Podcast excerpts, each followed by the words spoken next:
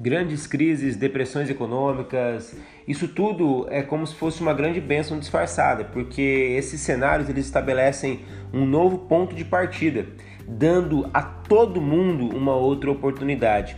Ou seja, é, tudo parte da maneira com que eu enxergo. Né? Quando eu mudo o ponto de onde eu vejo, eu enxergo coisas que eu não enxergava antes é, saber fazer a pergunta correta. Toda vez que eu me pergunto por que, que isso está acontecendo, eu estou buscando uma justificativa, ou seja, uma desculpa para eu me conformar com a situação onde eu estou.